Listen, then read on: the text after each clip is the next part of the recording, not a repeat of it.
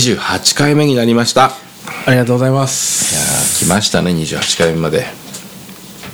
10時半ですけどね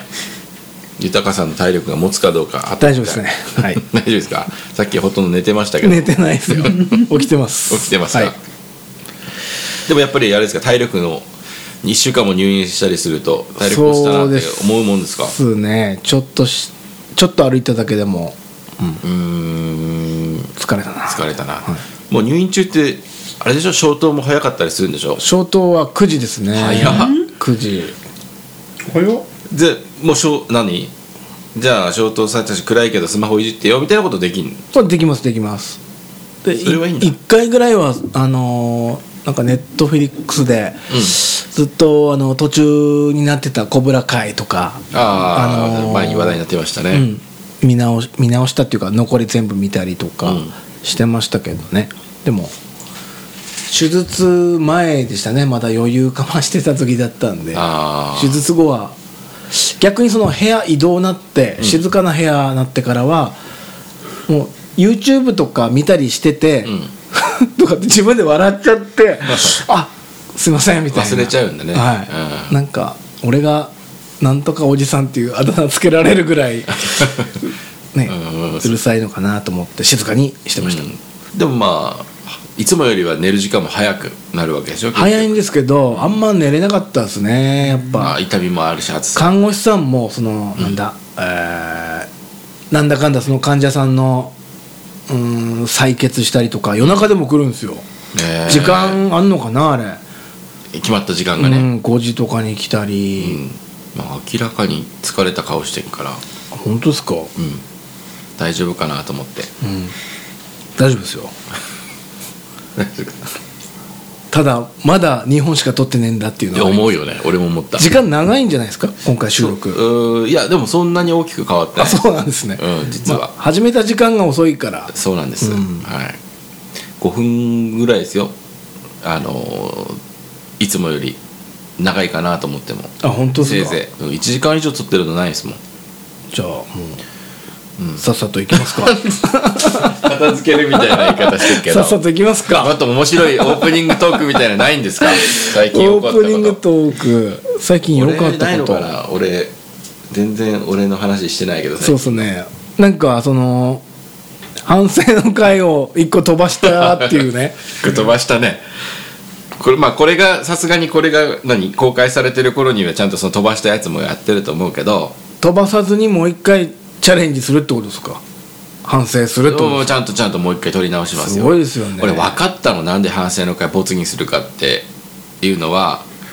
うーんとさすがにラジオでも言えないような出来事があったり考えてることがあったりすると、うんそれを抱えながら喋るわけじゃないですか。なるほどねうんまあ、こうやって2人とか3人で喋ってる分にはその場のなんとか流れができるからあれだけど、反省の会って結構自分の話になっちゃうんで、うんうん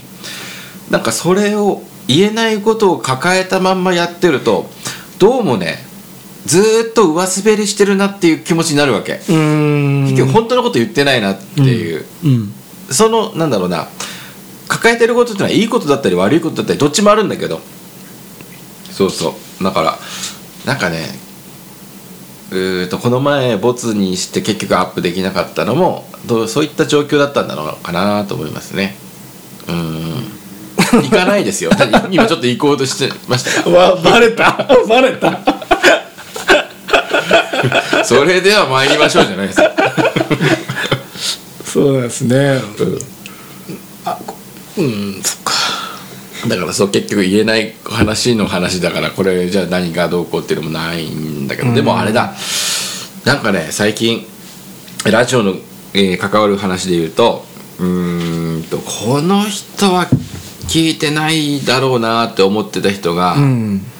き実は聞いてましたってわ分かったことがはいああ2件ぐらいあったの俺実は私提供のやつも豊さんがから知ったのもあるし一つはい俺が個人的に知ったのもあって、えーこの人に聞かれてたらまずいやまずくないただ恥ずかしいっていうあ恥ずかしいね、だから今日午前中に今日の夜中に配信される分を第えーつまり23回かな4回かに第24回か違う25回か、うんうん25回の分を編集してたんだけどこの人に聞かれたらこれ恥ずかしいなと思って編集の方向性は変わりかけたけどうわそれはまずいなと思ってちゃんと自分を律しましたうーん貫くっていうね貫きましたね、うんだから結構ね多くの人に聞いてくれるのは嬉しいんだけど聞かれてることは知られ知らないでいたいななんて思うよねそうですね、うんなんか気にしちゃうとね喋れることも喋れないですからね、それでは参りましょう何ですか俺なんか最近暇でさ暇でっていうか 今でさいいことだと思いますけどね暇っていうかもうキャンセルが多くてさあなんかそうそう参見っましたちゃったなよ本当に10人レベルの宴会が2本ぐらいなくなったな7月はねなくなったから、まあ、それ以外にも細かいランチがなくなったとか結構多くて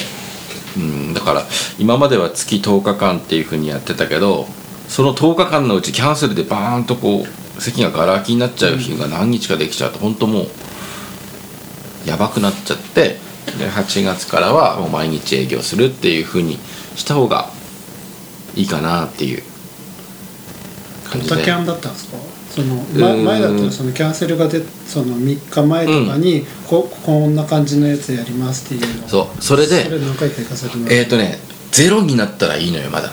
まだっていうかお客さんがそれで予約がゼロキャンセルでゼロになっちゃったっていうならじゃあそこで特別なことをやって呼び込んでっていうこともできんだけど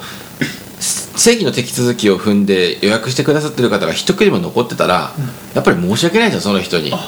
えな何みたいなこういう特別なことやんだそれだったらそっちの方が良かったなって思われたらそれはまずいかなって思うから一組でも残ってるとそれはやっぱできないわけうんだから もう一組でやるしかないっていう感じうんかといそれで2日前とかに予約がキャンセルになっちゃうとうちはもともと2日前までに予約してくださいねっていう形で動いてたからねやっぱりそれこそまあゼロになってない場合は前日でも予約受けましたってそれはそれでやっぱり約束を守ってくださった方にも悪いから2日前に予約が入っキャンセルかかったらもう何もしようがないっていう、うん、暇な日を確保するしかないみたいな感じになったりだからランチを結局ランチを増やしてなんだかんだでそのランチにもキャンセルが出てなんだかんだとかってやってるうちにあこれだったら毎日ちゃんと営業やってた方がまだいろんなことできたわっていう感じになっちゃったわけうんまあそういう形で戻していったんでねよろしくお願いしますそれでは参りましょう悩む人たちは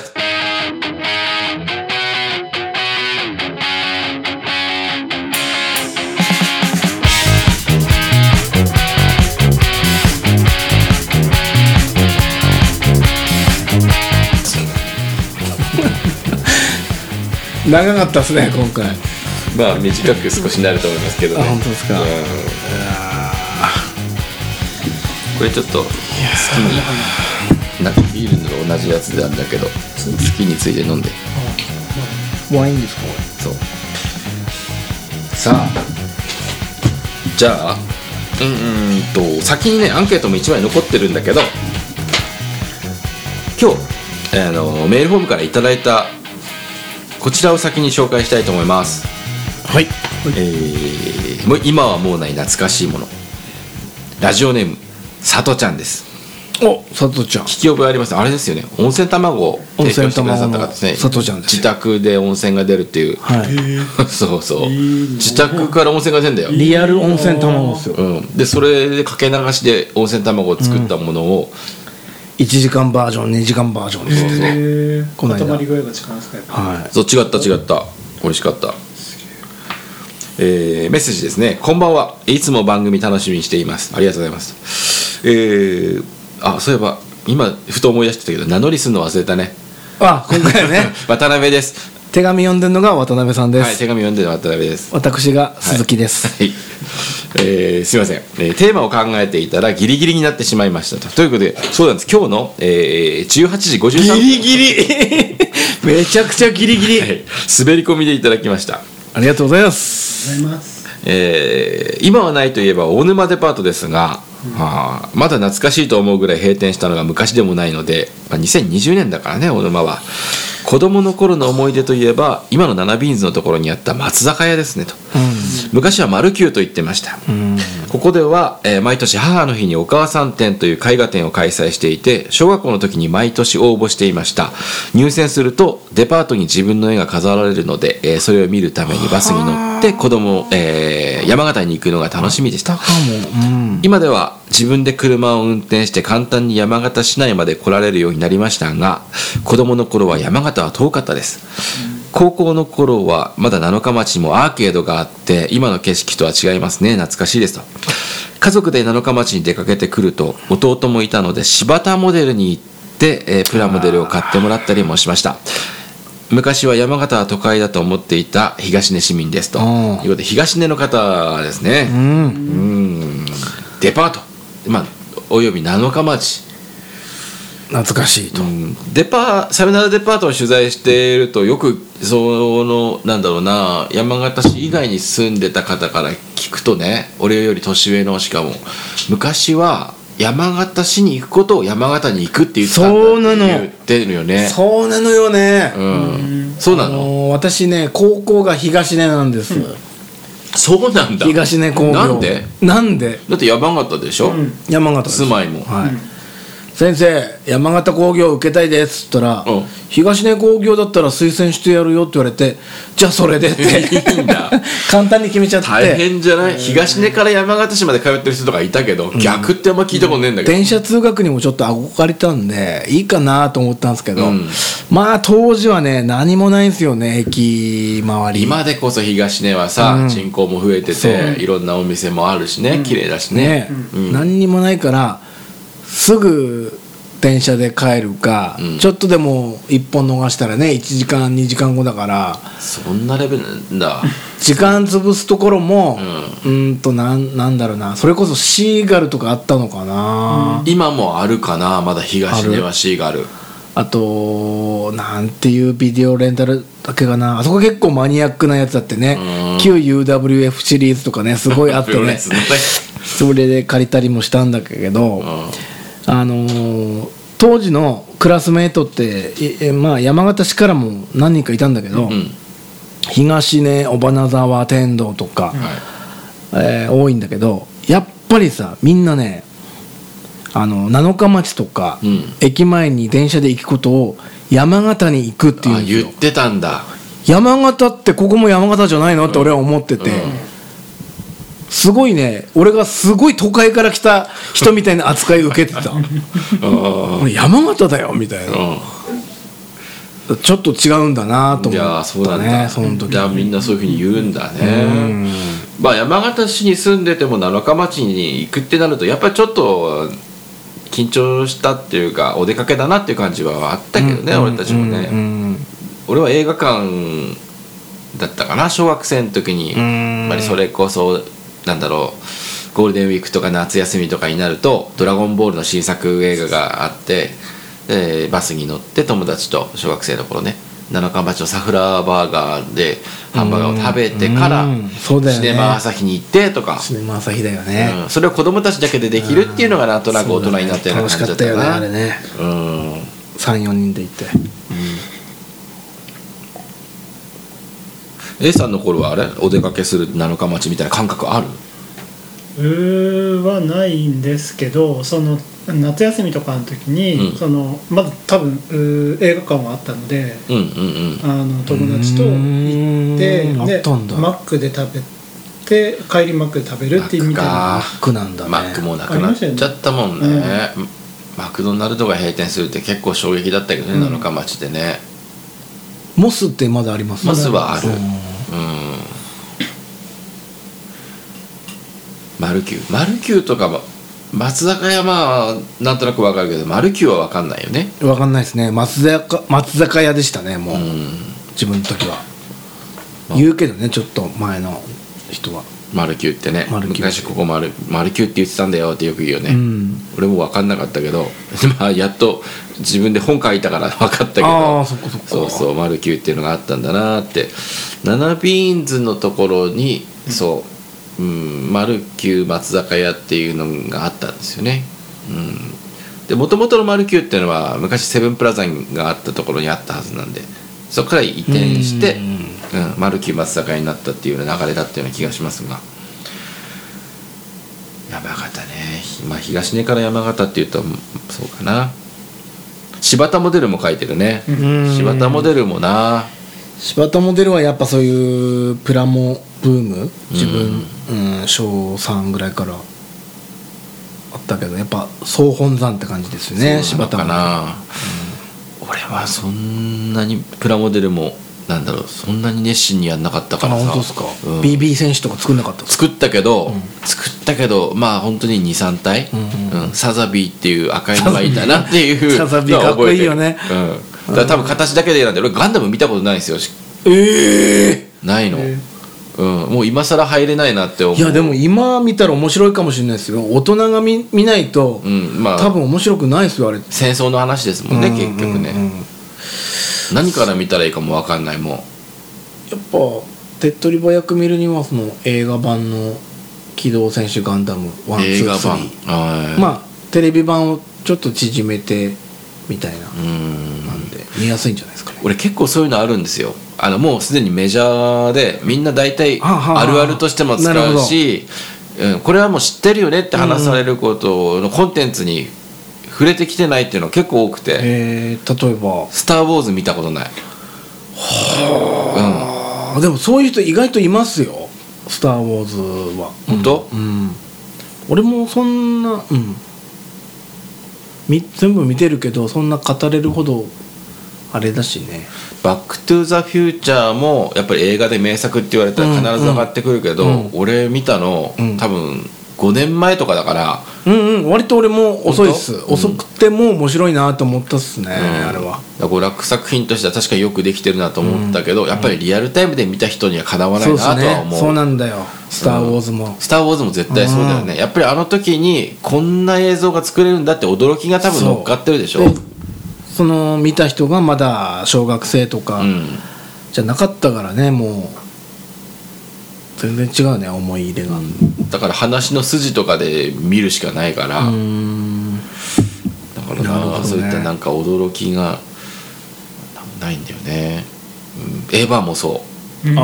「ーエヴァンゲリオン」もそう、うん俺はなんか高校の時にえー、とちょっとだけそ所属したラグビー部でえー ラグビー部そうだよええー、かっこいいななんかバス中学の時はバスケで,、うんうんでその時にやっぱり小学生の時からやってた人がやっぱり優遇もされるしもうそもそも上手だし経験があるから、うーん中学から始めたらなかなか難しいなっていうのを痛感したんで、うんうんうんスタートラインが一緒な部活がいいなと思ったのいいよやねるにしたら。高校デビュうー、んでラグビー部はまあみんなスタートライン、うん基本的に一緒だから、ね、運動神経の良し悪しはあってもだからちょっとだけやったんだけどまあ結構いろいろきつくてやめたんだけどでもその時にねえ菅平ってラグビーの聖地があるわけ合宿の聖地なのかな菅菅平平ってどこで長野県だっけかそう高原があって夏でも比較的気温は低いとへーでラグビー部ラグビーのなんていうのあれコートっていうのかなラグビーラグビー場がなんていうのかなもう本当にいっぱいその高原にあるわけですよ、うんだから高校ラグビーとか多分まあいろんなラグビーの合宿っていうとそこにみんな集まって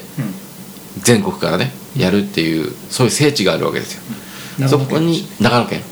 そこに行くまでのバスの道中に先輩が話してたのは覚えてんのエヴァエヴァのこと「おーエヴァンゲリオン」ってアニメがあってうんうんこれがすごく画期的でみたいなことあエヴァってそうなんかそういうのあんだなと思ってたけど見たことはなかったしエヴァねそっから周りでみんないろいろ言うようになるじゃんあれちょうど多分テレ東なのかな最初ってあそうなんだで山形だと深夜でうん遅く遅れてやって、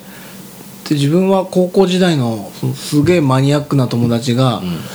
これ鈴木君すげえそう だからめでめだ!」みそたいんなな喋り方してないでしょ してたのよであの VHS でね俺に無理やり貸してくるわけよ、うん録画したやつをロボロボットアニメってもう高校生でしょみたいな、うんうんで見てあ確かにちょっとなんかロボットアニメじゃないんだなみたいな確かに感じで見てうん、そうそうだからエヴァも俺見ての感想はガンダム知ってたらもっと面白いんだろうなと思ったわけああこの感想は正しいか分かんないけど多分今までのロボットアニメを振りにした「エヴァンゲリオン」なんじゃないのって思うわけねうんうんうんうんあのロボットアニメのこれまで培ってきた定石みたいなやつうんうんうをん外していくっていう面白さもきっとあってパロディーとかもあって、うんうん、例えば主人公がものすごく弱いとかね、うんうんうんうん精神的に、確かにね、ガンダムからのエヴァみたいな流れってよくね、特集とかでもだからその振りとしてのガンダムを俺知らないからだからお面白いなと思ったところもたくさんあるんだけど、多分100%は自分は味わえてないんだろうなっていうのもあるかな、だから結局映画とかも見てないもんねあテレビ放映分のやつを借りて「あのおめでとう」っていうところで俺は終わってる あれね テレビシリーズの。あそこの作画したっていう人がお客さんでいて、そうなんだ東京アに当ニメーター時といしててうんうんあのガイナックスでもなくて、違うアニメの会社にいたんだけど、人手が足りなすぎて手伝ってくれって言われて、いやもう時間ないじゃんっつって色も塗れないよみたいな状態で描いたのに、それが当時本当に放送されちゃって、うわーやっちゃったってこっちは思ってるけど。あお客さんというか一般の視視聴者はなんかすごい画期的なことやってるみたいなーで考察が始まるわけだよねそうそうそううんでまたなんか製品化される時にはちゃんと色ついてとかあー書き直してみたいなのやったらしいけどねハンターハンターのラフ画みたいなすごいよねああいうのねうん「ハンターハンター」もねこの間すご24歳のお客さんに言われたうん「うんなん見てないんですか?」みたいな見てないって言うと読んでないっていうこと「うんもう読んでないんで今面白いんですゼロよ」みたいな、うん一回も読ん1ページも読んだことがないっていうことでいいですかうん、悠々白書の続編かなぐらいああそうなんだ、うん、ああじゃあだっそれてしょっちゅう休んでるじゃんだから、読む気にならなかったでわかる俺も終わったら教えてくれっていうモードに入ったし、うんうんうん終わらないだろうなっていうモードに入ってるさらに言えば、うん、だって終わるような話の作り方してないんだもん、ねあーえ話広げちゃってさそうなんだ終われそうな時あったよね一回、ありましたうん「ワンピースはお二人はどうですかそれも終わってから読む終わってから読むってどういうことうーんと読んでたけど、うん俺最後はもうあれかなえー、と3年後だか2年後だかに再開したところでシャボとン、ディショートうん、で止まってる 俺4巻でうん、で4巻で終わっ4巻なんかまだルフィ出てきてないでしたょ いや出てきてる出てきて るもう長い長いっていうかすごい関数出てる状態で、うんえーなんかサブカルな漫画ばっか読んでた時期でまあ文文堂にいた時期なんで、はいはいは今いさらジャンプコミックでと思ってあーなんかい女るよね女子供も買ってくんですようんうんうんうんで女性がこんな漫画買うんだと思って、でそこまで言うならと思って読んだけど、4巻で挫折した4ね巻って何何が起こってんの執事とか悪い執事が出てきたぐらいいや覚えてないウソップ仲間になったウソップはうん出てきたぐらいかなでもサブカルだなんだかんだ言ってる人は無理だと思うはっきり言ってうん王道ですもんねじゃあそうやっぱりあれはねさ作劇っていうかドラマの作り方をしっかりやってるもん、うんうん、だからあれ素直な心がないといやでもサブカルだ同なん時だにかんだ言ってる人ろくな人間いないんだからメゾン一国とかも読んでてうんあー号泣号泣してたんですよ逆にそっちより見たことねえんだよなええうんメゾン一国はね泣いちゃうんすよね、あと俺よく言われるのはあのあれも一回も見たことないのジャッキー・チェン関係ええうん世代じゃないですかもろにジそうなのかもしんないけど見てないんだよなャッキーもそんな俺もとうんジャッキーはそんなそんなですけどでブもルース・リーに行っちゃったんでねみんなの話みんながそういう話してる時に「いや見てないんだよね」って言わ言えなないいでよしねょ言えないよねこういう見てないって話だから言ってるけど、うんでもたまにいるよねいや見てないんだよねっていう人はっきりと、ハート強いよねそう見うて人ねないんだったら黙っときゃいいな 思うけどさ逆に見てないことを喋ってくる人いるよねその場に馴染んでろ よとへえみたいなだだからスター・ウォーズ関「スター・ウォーズ」関係の話とガンダム関係の話の時は俺本当になんていうのかな知ってるふりするわけじゃないけど、とにかく流れに身を任せてるだけだうね、んそういう人意外と多いのかもしれないねうんトンネルズも知らないっていう人いたもんえ何歳ぐらいで同級生でああそうの親から9時以降テレビ見てあ悪いーっだてというそうのだでね9時からだったからね遅ったもんねうん皆さんのおかげです俺もやっとビデオデッキを買って自分で録画して見られるようになったっていう感じだったもん、うん、でも翌日のあ、うん A さんもそういうのないの見てる見てないみんなもう話題沸騰だけどえ何それみたいワンピースは見たワンピでーしスは見てますょスラムダンクはそれも何個もしてます漫画も読ん漫画も読んでますなドラゴンボールはドラゴンボールもしてますジャンプ系は大体漫画呪術廻戦はあ最近見ました俺僕もも最最近近見たもう最近ねもう「筋肉マン」しか読まないもんだからお客さんが「いやこういうのもあるんだよ」ってあのね貸してくれるわけよ、 うんであー確かにこれは流行んのかとか「スパイファミリー」とかねああー俺もちょっとだけ見たか「な鬼鬼滅も全部読んだ見た一応うん見たしあうと、んうんね、じゃあ大体網羅してるんですね、ーでもあのそのさっき出てたそのうんと「スター・ウォーズ」とか、うんガンダムは知らないですよへえでも世代じゃないもんやっぱりあそうなんだ35だったら、うん、基礎教養って言われる年齢じゃないと思う、かそうですうん、だから A さんの場合で言ったらそれこそ「ワンピース読んだことありませんっていうぐらいの感じにもしかしたら近いのかうんなるなほどねそうねまず漫画がすごい多いっすもんねその今ってデジタルでも配信されてるから、うん漫画家の数も増えてるし読めるところも増えてるし呪術界あと俺チェーンソーマンもちゃんと読んチだェよンソーマンも見てる俺も、うんジャンププラスで見てるジャンププラスあで見てるあとダンダダンああだんだんだん面白いっすよ面白ねいよね面白いっすよねちょっと今それ入っていけないんで今 え面白いとこですよ ねそうだね、うんだから俺一気に読んじゃったから毎週待つのがもう辛いあうん、もう本当に何何週かた10週ぐらい貯めてからまた一気に読みたいなと思うんだけどダンダダン知らないですか 知らないですねあれは、えー結局オカルトプラスラブコメって感じかなへえまあ割と少年ジャンプ系そうのっすね友情努力勝利のフォーマットなんだけど、ジャンプでやってるんですかジャンププラスジャンあれって紙でも連載してんのあいやしてないっすねジャンププラスいわゆるデジタル、うんあああれねはいなんかそういうので言うとあのネットフィリックス系で もううんうんうんみんなあの見てる人たちって全員見てる体で喋るじゃないそでうすかだね一時期のあれ韓国のなんだっけ冬の怖いやつ怖いやつっていう かこういうのって芸人 そなた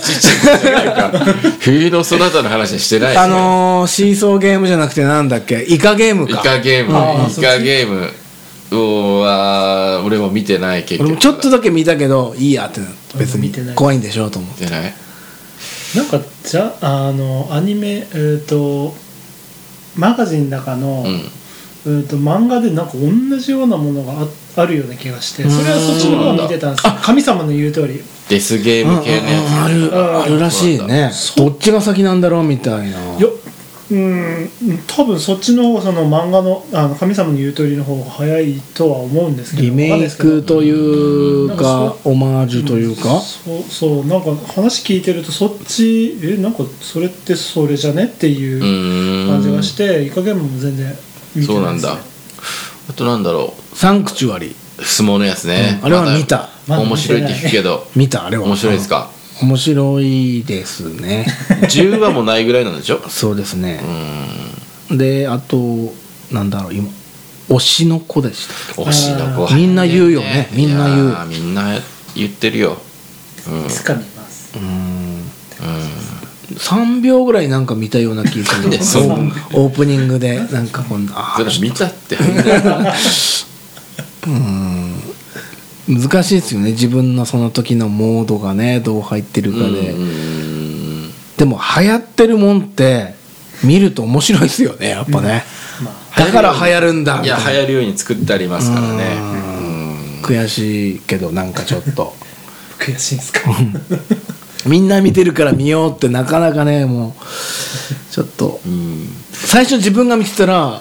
俺だよあれ 最初見たのって言えるけど見た よ作った人がいるみんな見てる中でちょっと遅れて見るのってちょっと恥ずかしいそういうか抵な抗感はあるよねだからビートルズも俺しばらく聞けなかったっていうかえなんかやっぱりビートルズは、ね、存在がでかすぎて大体みんな遅れて聞くんですけどねなんだろうな今更ビートルズみたいな認められないっていうローリング・ストーンズも全然聞いてこなかったし、うん、どういう音楽なのか最近知ったもんローリング・ストーンズって、サティスファクションうん、あれの音楽性ってストーンズの中では割とそんなに王道でもなかったんだなっていううーんそうなんだっていうことが分かったりもしたけど流行り物にでもあんまりねどうだろう悪いとは分かっていながらもそんなにすぐ食いつきたくないっていう気持ちもちょっとあるよね。うん、今何流行ってんのとかってあんま人に聞かないしな、何ですか今は推しの子でしょ推しの子ね、君たちはどう生きるかですかー、ああああ見ましたそれ俺も今日見てこようかと思ったんだけど、うんちょっとなかなか難しかった時間的にね公開2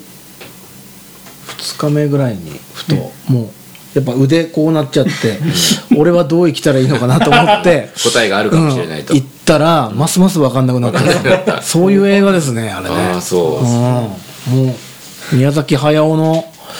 夢の中みたいな話でしそたうなんだうん近いうちに見ようかなと思ってるんでただあるシーンがどうしてもねあの目を背けたくなるようなシーンがあって、あーそうなんですかそれはあのこの悩む人たちを聞いてるリスナーの方はうんわかるかもしれないその映画を見てる方で、えうーん単純に残虐的なっていうことじゃなくて残虐でもないんだけど大丈夫な人でもなあれ結構気持ち悪いんだよなあのシーン池の前である儀式を行うというシーンなんだけど、宮崎駿の映画ってやっぱちょっと気持ち悪い部分出してくるよねあ途中でいきなりう,、そうだねうんんファンシーじゃないよねうんうんそれをなんていうのああいうアニメの可愛らしさみたいなそのうそう隠しそてうはいるけどねねうんそういうのが大事なんですよねでも、うん売れるように作っておきながら、うんうんうんちゃんと自分の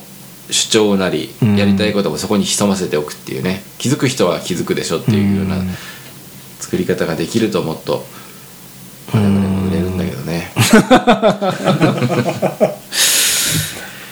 いやーさとちゃんねデパートの話でしたけどもデパートの話でしたっ け懐かしいマルキューうんまあ、そういった、まあ、話題のきっかけですよね、話題のきっこのきっかけでどういうふうにななぜここに来たのかもう分かんなくなった柴田モデルか柴田モデルがや っぱ男のね男の子心をくすぐるね、うーんあれは作ってたよミニ四駆とかはあミニ四駆もね、うんハイパーダッシュモーターとかねハイパーダッシュモーターって大会じゃ使っちゃいけないでしょでもでしたっけ、ミニモーターまでだったような気がするんだまぶちモーターというちょっとあの社外品もあったんですあねータミヤじゃないやつねけどそういうのは早いけど、ん大会じゃあの違反になるみたいなこと、んあと軽量化とかね軽量化ねスポンジタイヤとかうんね、漫画で読んでたコロコロコミックうで、ん、ダッシュ四クロダッシュ四駆をそうあとなんかミニ四駆を素早く組み立てる人の話みたいなやつだった ような気がする素あ早く組み立てたりその骨骨抜きっつうの、あうんうんうんあったね肉抜きっていうのあうん、ベアリング、うんそうそうそうシャーシミニ四駆のコース持ってる人とかやっぱりちょっとヒーローだったもんねああ参加した時なかったな結局大会にああいうコースあるとこうん俺も12回走らせてもらったぐらいだったけどねうん中村健人君の家かなんかでへあ中村え健人中村健人君 まだコースありますかもらえたね ありがとうございましたさとちゃんには2ポイント差し上げますーはい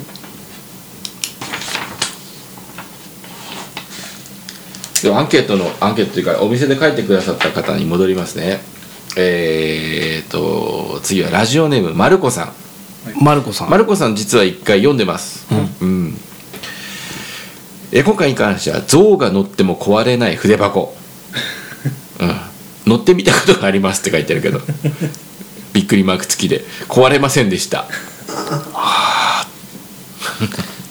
それ20うん20す20世紀の話21世紀初頭俺がなんか CM の絵面を覚えてるよなんか実際に象実際かどうかは分かんないけどなんか象が筆箱にこう片足乗っけてみたいなあなんかあ CM あったね、あったうん今思えばそこまで強くなくてもいいけどいいな よねそんな鉛筆とか守んなくていいよねそんなでもそまあそれで思い出に残ってんだからやっぱ上手な CM だったんだろうねうんあと文房具関係って今あのなんだろうなあんのかなどこの子でほら何でもその十徳ナイフじゃないけど鉛筆削りは筆箱にねあー入ってますあるねあのいろんなパカっていうやつこねとができます みたいなエさナメルのうんうんうんうんでなんかヒーローものがうん写真があしらってあったりとかあこって、うね角度で変わったりねあったよねああいうのに憧れてた時期があったけど、俺結構お小遣いを文房具に使う派だったなえあそうえ洒落た子供ですねしょっちゅうあのケペンケース変えてたような気するえすごいよそれは、俺なんかもうほんとずっと同じの使ってたと思うへえすごい、 「L」って書いてるやつあー L ねあったでしょ ELLE そうそう「L」って書いてる使ってたような気がするだね L そのなんていうの布地というかさ、ええそのハードケースじゃなくてねうんあー文房具系ね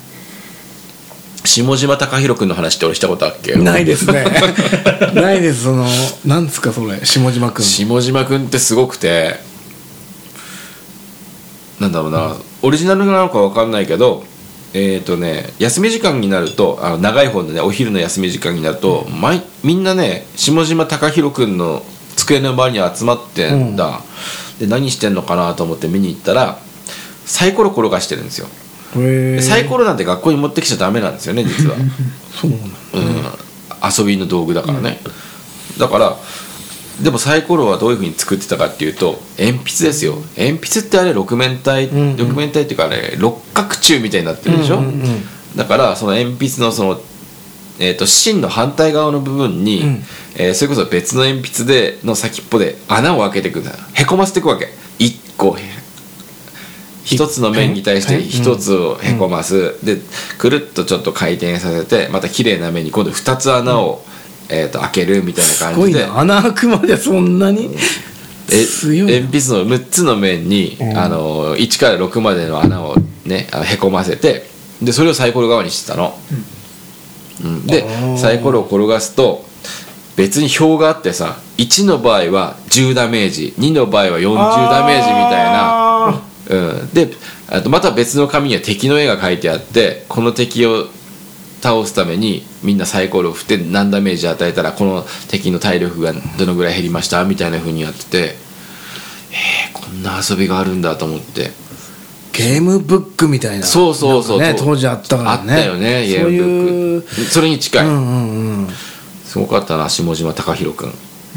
フルネームで結構渡辺さんの同級生フルネームで出てくるよねそううんあのピンタされる子誰だっ けそれは藤井亮太君だけどねあ亮太君は初めて聞いたけうど、ん、ね本人聞いてたら面白いよね聞いてるかもしんないけ どねインスタではいいねいいねしあそうなの 実際聞いてるかは分かんないうん確かになインスタの「いいね」ほど信用できるもんね えもんなそうなんだだよ、うん、文房具は思い出って言うとなんかそういう何か新しいものが欲しいっていうよりもあこういう使い方するんだっていうのに驚いたような記憶はあるかな下島君は今わかんないまあ天才中プ学校プログラマーとかゲームプログラマーとなか、ってるかもしれないけどね名前はこっちまで届いてなくてもその業界の中ではんもしかしたらねすごい発想力のある貴重な存在になってるかもしれないけど、バトル鉛筆のは走りみたいな感じですよ何ねそういうのがあるんだ バトル鉛筆って何知らないんだけど驚いてるけどさ 何バトレンビスってえ刃がついてるわけ違います えっと小学校とかの時に流行ったんですけど、うん私がじゃあ、え世代的には違うね俺も小学校の時だから下島 君あそうねそれの後にうんと本当にそのうーんと「ドラゴンクエスト」とか、うんうんあのポケモンとかはいのキャラクターがまず書いてあってうんでその六面体なのでうんそれ鉛筆に書いてあるのえ鉛筆に直接、あ書いてあるんですよ、うでそのまあポケモンだったらピカチュんうんウでえーとその10万ボルト,、はい、えー、と電光石火、うん、技の名前が書いてあるんだ書いてあってねあ二つのねので、えー、とダメージうん10万ボルトだと、まあ、50、はいはいはいえーと電光石火だとうんうん30うんとかっていうのが6面体になんか技の名前が書いてあってミスミスっていうのもああるんはいではすよいはいでで相手方や相手は、まあ、あの違うキャラクター同士でうんうん交互に投げ合って、はいあのまあ、ヒットポイント100だとして、うんあのゼロになったら負けなみたいなえー、それ考えたの下島君だよ下島ねだね考えたら下島君だよそれ下島君だね多分後の下島君が、もちねまあそうだよね時を得てうん、それでもおかしくない下島君だねそれめちゃ作くっちゃた流行っのてましたよ本当に あのあのすげえな禁止になるくらい多分学校によってああはいはいはいまあおもちゃだったん遊びすぎだってそんなんさ小学生でも言うてもいびがつだしっていううん言い訳もできたんだけどそれを同行して、上手だねあの流行りすぎたのが、んその禁止になるくらい流行ってましたよそうなんだ下島君すげえなす下ご島いな君す小学生の気持ちをねそうやって、うんえー商品開発に使えるってすごいよねやっぱね俺の時流行ってたのはなんか練り消しとか練り消しなんで流行ってたのかもう分かんないけどね練り消しは流行った大学のね時もありましたよいあったろんな匂いのそうそうそう匂いがするやつねに単純に匂い玉みたいなやつもあったしねううんんあれは何だったのかと思うけどたただ匂いするだけの玉だよ匂いが小もさうい、ね筆箱にね入ってるんだよねあったな金消しね私たちと金消しだけど、集めてる人いたなその類のものってなんかあるババばあちゃんのバババアちゃんババあれあの歯がでっかいみたいなそうそうそうそうそうああああれババばあちゃんって言うんだあれガチャガチャで出てきたよそうねそうそうババばあちゃんだっけあれそう違うっけかなガチャガチャねあったねガチャガチャも今はあんまりその外れがあってみたいなのないしなババばあちゃんはただのあの絵本でしたねあのあのうん入れ歯あーあるよねあれの元ネタが分かんないけどうん入ればあちゃんだった入れ歯ちゃんレバーちゃん すごいね入れ歯入れ歯ちゃんってすごいな名前の付け方がでさっきのそのおもちゃ屋の話になるけど、おもちゃ屋で買ったのかガチャガチャで買ったのかちょっとうろ覚えなんですけど、なんかミイラみたいな頭をギュッて押すとこう目とか口からスライムがビエって出てくるやつあるがかあっもあたるかもかあるかもうんあったあれあったよね懐かしい気持ちになってる、今日今回のテーマだねうんシャーペンって禁止されてましたか小学校のとこ小学校の時禁止はされてないんじゃない本当俺小学生あの音がなんか、えーっとね多分山形南署では禁止だったのね俺の時はへえで多分後付け理由なんか後付けだと思うんだけど正しい書き方ができないからっていうことだったと思うまあやっぱり折れやすいしそうだねそういうの先生言いそう、うんだから筆圧も結局弱くなるしみたいなことなんだろうけどままあもっと簡単に言えば新しいものに対する拒絶反応だと思うんだけどね保守的なね、でそれでさ学校にシャーペンを持ってきていいか悪いかで、うん、なんていうの全体の集会が開かれるぐらいにな ったの。マジっすかで生徒側の生徒側はもう推進派なわけですよ持って,、持って持ってきたいうんで先生側が反対派でそれで討論みたいなされてさ、へえ俺はどっちでもよかったんだけど別に、でもさすがにまあシャーペンなんか持ってきてもいいんじゃないかなぐらいには思ってたぐらいだけどなんか生徒側まあ児童か児童側は児童側でこれこれこうでシャーペンは便利なので使わせてくださ い対してさなんか今度先生側の反論っていうのは書き方だけじゃ多分もうちょっとなんていうかな、反論として弱いと思ったんだろうね、先生側が、えー先生は目目のお医者さんに聞いてきましたとお急に言って、お医者さんの権威を使い始めたわけ、シャーペンっていうのはいわゆる鉛筆よりも筆圧がどうしても弱くなると芯がよ折れやすいからねそうすると字も薄くなると、そうすると薄い字を見るために 何ノートにああの接近して顔を近づけることになるから、目も悪くなるし姿勢もおそらく悪くなるでしょうというふうに言われましたとよってシャープペンは禁止ですっていう反論をしてあよてくそんなエピソード覚えてますねバカみたいだなと思って覚えてんのすごい な確かにバカみたくいだけだどらないなーってえちょうどその時俺が仲良くなったクラスメートっていうのが割と俺よりも全然お考え方が大人で女の子なんだけどその子と隣になったことによって俺の価値観って急速に多分子供から離れてった時期があるのねこんな考え方する子いるんだっていう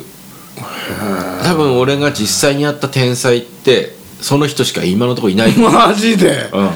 ー天才渡辺が最初に出会った天才唯一だね、唯一うん、中学校の時ですか小学校の時小学校の時、うん、それは例えばさえブラウン看護師ブラウン看護師って古いけど古いね懐かしいね自分が直接会って話したことがない天才っていうのはそれは世の中にたくさんいるけどでも実際に接した天才って俺多分その人一人だねどういうところにそれは感じたんですか小学生とは思えないぐらいまず字が大人よりも上手だったのにまず最初驚いて隣の席だったからねまずいるよねでそっから俺もなんとなく絵は好きだったしと他の人よりもうまいと思ってたけどへーその子の描く絵っていうのが服のシワまで多分ほぼ正確に描いてたんだ絵もうま不いんだ自然な感じじゃなくてで話してることとか着眼点も俺が考えたようなことがないようなはあのことを話してたからあなんだろうな子供ながらに俺ってガキなんだなってそこで自覚したわけそれまではね結構先生が言ったことに対して大きな声でなんかちゃちゃを入れるとかやって、クラスでなんか目立って楽しいみたいなやつだけ どあこの人にこういう姿を見られたらもう恥ずかしいっていう意識がもうそこで目覚めたんえーですそよ、れちょっと今の渡辺さんをね形成したそよううだなね出来事だよねうんうんその人とえー席替えがあって小学校6年生の時の席5年6年と同じクラスだったから、え思春期だー6年の時にその席替えがあって隣になんなかったら多分俺クラブに通ってると思ううんクラブクラブエグザイル聞いてるし 多分ねえその人ね女性でその思春期ですげえ天才って思って好きってなんなかったの